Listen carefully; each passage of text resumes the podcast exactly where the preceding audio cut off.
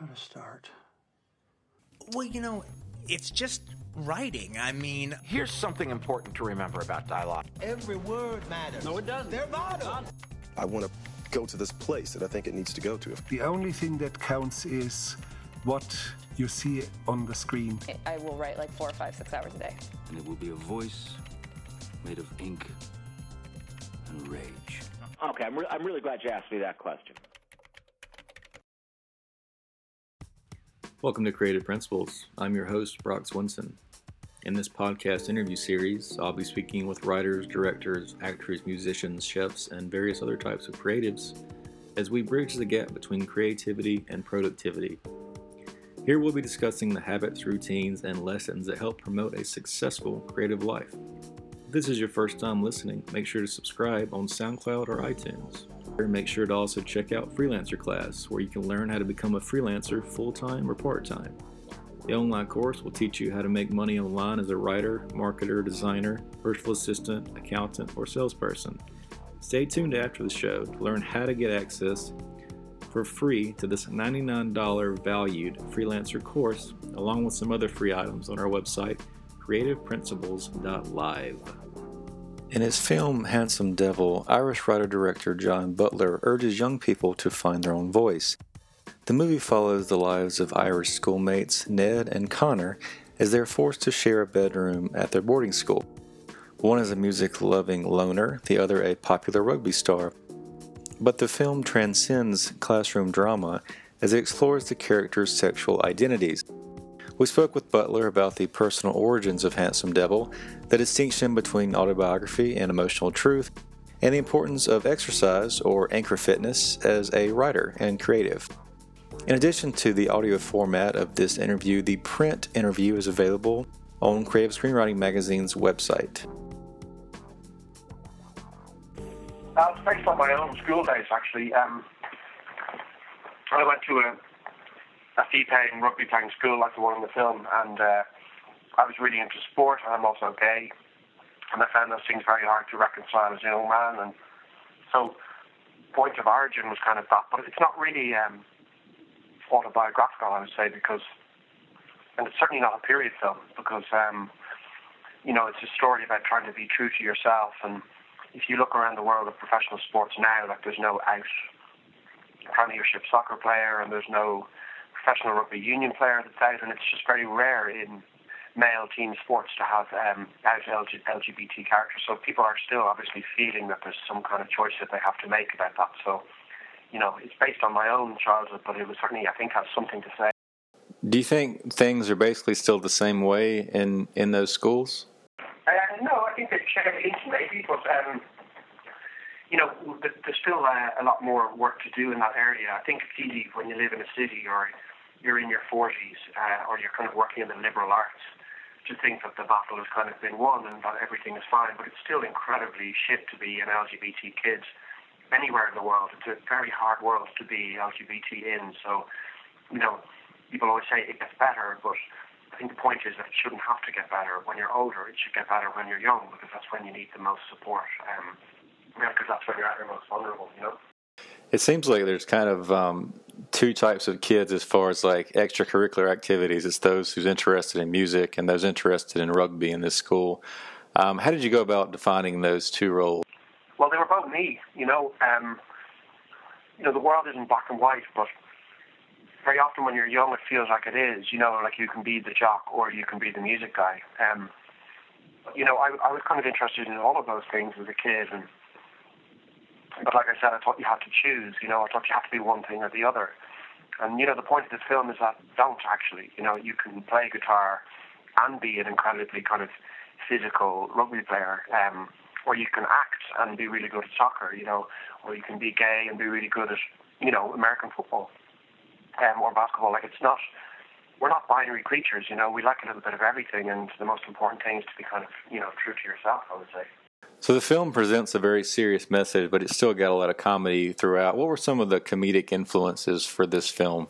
Uh, John Hughes was a big one. Um, I grew up on his films and I absolutely loved them. But if you watch them now, it's kind of there's some sexism and homophobia in those films that is kind of hard to stomach. So for me, it was kind of important to update that uh, type of genre of film. Um, but I, he was a comedy genius, and uh, his films are always so warm, and that's something I always uh, appreciated. Um, I also really like Alexander Payne's film Election. I love the seriousness of the high school election in that film, and I always felt like I wanted to try and do something about the rugby in this school that was similarly ridiculously serious, you know. So I suppose those two were touchstones in comedy terms. The teacher, Mr. Sherry, who's played by Andrew Scott, makes a very big impression right from the beginning. How important is it to introduce a pivotal character like this with such force? That's a function of the job of teachers, which is to kids have to be brought to heel and they have to be broken, you know. So in your first day as a teacher, the stakes are incredibly high when you walk into that room. You either get your respect early or you don't get it at all, you know. Um, Andrew's mother is a teacher, and uh, he he and I spoke about it a lot. And he said that her motto was "No smiling before Christmas," um, which is to say, you don't give them anything until you have them under your control. Uh, and that sounds really brutal, but kids are, you know, that's it's the jungle out there. So uh, I think that was the importance of that scene, and that's why it was written to be a real performative kind of uh, moment, you know.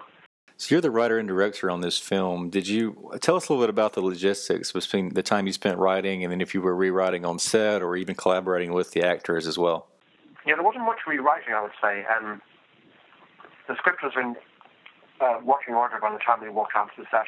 But what you're doing then is um, maybe if an actor has a different way of doing the same thing, then you're always going to listen to, you're going to listen to anybody's input if you're smart, you know, and all the actors in this film are really good. So the idea is always to offer flexibility within the structure, but the structure remains and it has to. Um, so there were moments of improv with all of the actors, and they were great and invariably improved the scene. But I would say that the structure that lies behind them was always the same. Um, I'm not a rewriter on set. I don't. Uh, I don't really love that. Uh, apart from anything else, this is a low-budget film, so you, you have an incredibly tight schedule, and the idea of rewriting scenes behind the monitor while the crew are standing around is one that I think would make the producers faint. What was your time frame like writing the script and then filming as well? The script probably took two years, you know, with breaks, but like from beginning to end, probably about two years. I'd say it took about nine months to outline, and then about another nine months of writing a draft and putting it away and getting notes and then going back again. Uh, and then the shoot itself was 25 days, uh, and four of those days were rugby, so it was 21 days, and then the, the sports match at the end of the film. So it was a very tight. Uh, very tight shoes, and, and like I said, then that's where the discipline in writing uh, becomes so important and so valuable, you know. So when Mr. Sherry first arrives, one of the insi- assignments he gives, he tells them uh, it's a it's they're considered a, a, boring assignment. He says, "Owns the du- own the dullness, reveal to me who you are if you dare." Can you elaborate a little bit more about that and why he chose that assignment the first day?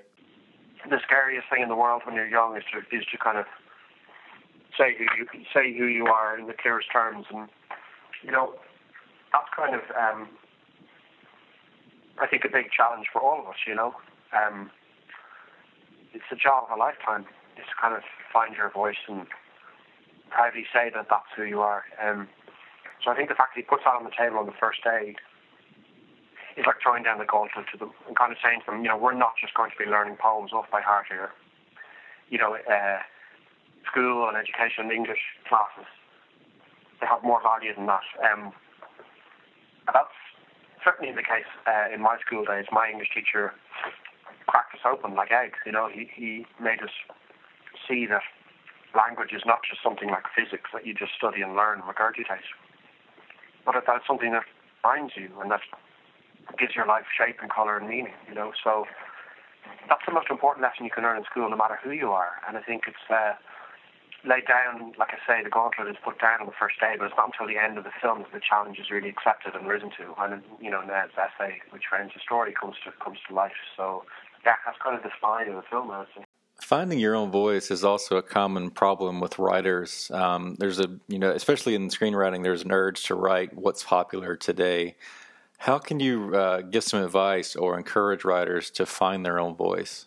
Yeah, I think the, the distinction might need to be made very often is between your own voice and your own story. You know, um, big advocate of like direct autobiography necessarily. You know, we haven't all lived like really fascinating lives, so the facts of my life are different to the facts of this story, but the, the heart, the emotional truth uh, of the characters is mine, is, is, is real in that sense. So I think maybe my advice would be even if you're writing a spy movie or a movie that's set in a, a galaxy millions of years away, people in it and the feelings in it have to be yours. Um, and that's what you're trying to get at as a writer. You know, not, not all of us know what it's like to be you know, a circus tamer, for example. But we all know what it's like to feel lonely and scared. So I think the job is to try and make sure that you're in every character as you write them.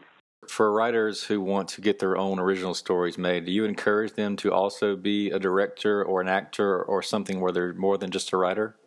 Only if you want to, I think. Um, I, I've always wanted to direct, and I've always directed since I was 20. I've been directing things, uh, some of which I've written, some of which other people have written if it's in you to do it, then I would do it because obviously then you get control over how your story is executed, and you also get the great joy of working with actors and bringing the whole thing to life. So, yeah, if it's something that you like to do, then go for it. But I wouldn't say it's totally necessary. If you're not interested in being a director, what you need to do is find directors who are simpatico, you know, um, and make that your life's work. Um, because it's perfectly obviously valid to be just a writer, but um, you know, I I I, I loved Moonlight so much last year, and uh, obviously um, that was something in which the writer didn't direct and the director didn't write uh, necessarily. So it, it and it's still incredibly personal and beautiful. So I think there's there's great fruit in, in that collaborative relationship. So it can be it can be beautiful. You know, um, I think it's all about what you need and what you want.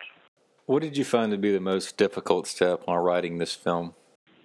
In the writing process, I'm not sure. Um, maybe it's always, it's always hard to know. This is a film where in which the kid, the athlete, is gay, you know, and in writing it, it was always hard to maybe bear in mind that that's not a big piece of information that needs to be withheld from the audience. You know, um, people aren't going to know this is the film with the gay kid in it. So the important thing is always to remember what what, what is yours to hold on to and what isn't. You know, people walking into the cinema are going to know that Handsome Devil is about a gay kid, gay rugby player. So the difficult thing for me maybe was excuse me, in remembering that, and remembering that that wasn't mine to hold on to, that that was going to be public knowledge, because you have posters and you have trailers and you have reviews, and they always give away everything anyway. So you kind of free yourself up from that idea. You know, I'm not writing The Sixth Sense. You know, it's not a, a film in which the big reveal is going to be like, oh my God, you know. So uh, maybe that was the most important thing to remember. Where do you think novice writers waste time in the beginning of their careers, and how could they avoid that? Uh, not writing truthfully, maybe um, writing like other people. That's the you know uh, too many too many pastiches. You know too many things, and I'm obviously guilty of this as anybody, but writing in the style of other people. Um, you know, your own voice is the is the most important thing you have, and it's the only thing that's unique. So um, I think the earlier you can get into that onto that track of trying to discover what your voice is and putting that out into the world, and the, the more successful and happy you'll be. When you're writing a personal story like this, is there any point where it's therapeutic uh, to put it on the page?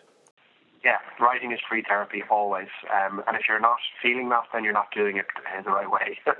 um, if you're if you're writing well, you should feel exposed and vulnerable, and it should feel like you're giving something away, just like you do in therapy. So, yeah, I completely agree. Um, if it's good, if it's working in any way, then it should be therapeutic. And if it's not therapeutic, then you're not doing it right. Can you tell us a little bit more about the logistics of your writing process? Like, do you write at a certain time of day or certain days of the week, things like that? I swim in the mornings, uh, and, and I usually think about what I'm writing while I'm swimming up and down the pool. I usually get some ideas about how to fix it. And then after that, I'm at the desk for about five hours, I would say. Um, you know, from like 10 until 4 or 5 maybe, uh, with, a, with a break for lunch. And that's kind of it when I'm writing. Uh, that's when I'm outlining, which is the most intense part of the work. Um, I write outlines before I write scripts, and they take all the work. So once the outline is there, I'm kind of uh, I'm in a good place to write the script, and it doesn't take that long at all. But um, yeah, that's kind of my routine. It's evolved over the years, but that's the shape it's taken now. I've heard a lot of uh, writers, and then also like productivity type people, talk about having an anchor of fitness in the morning. Do you find that that really balances out your day to write and get other things done as well?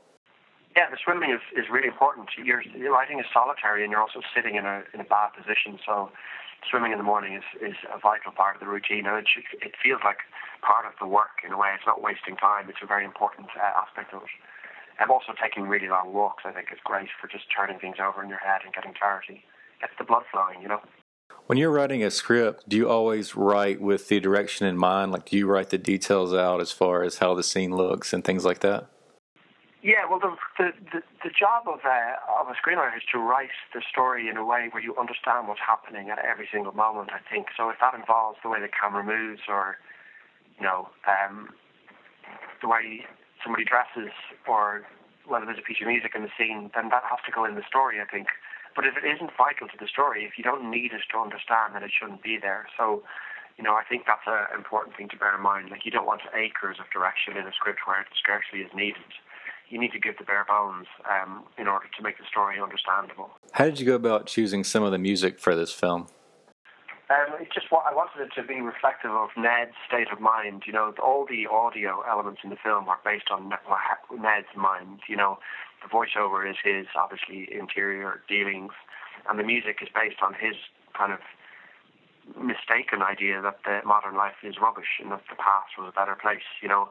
So I wanted the music to have that kind of slightly evocative uh, feel of coming from the 80s, which, you know, is to Ned is like a perfect time, but which we know isn't. Um, so it was based on that, and some of these bands were bands that I was very into as a kid, so it was kind of a joyful thing. But, it, you know, we had a very low budget for the film, so it involved writing a lot of letters to the artists and you know, some of them were very generous with their with their songs. Where did the title come from, Handsome Devil?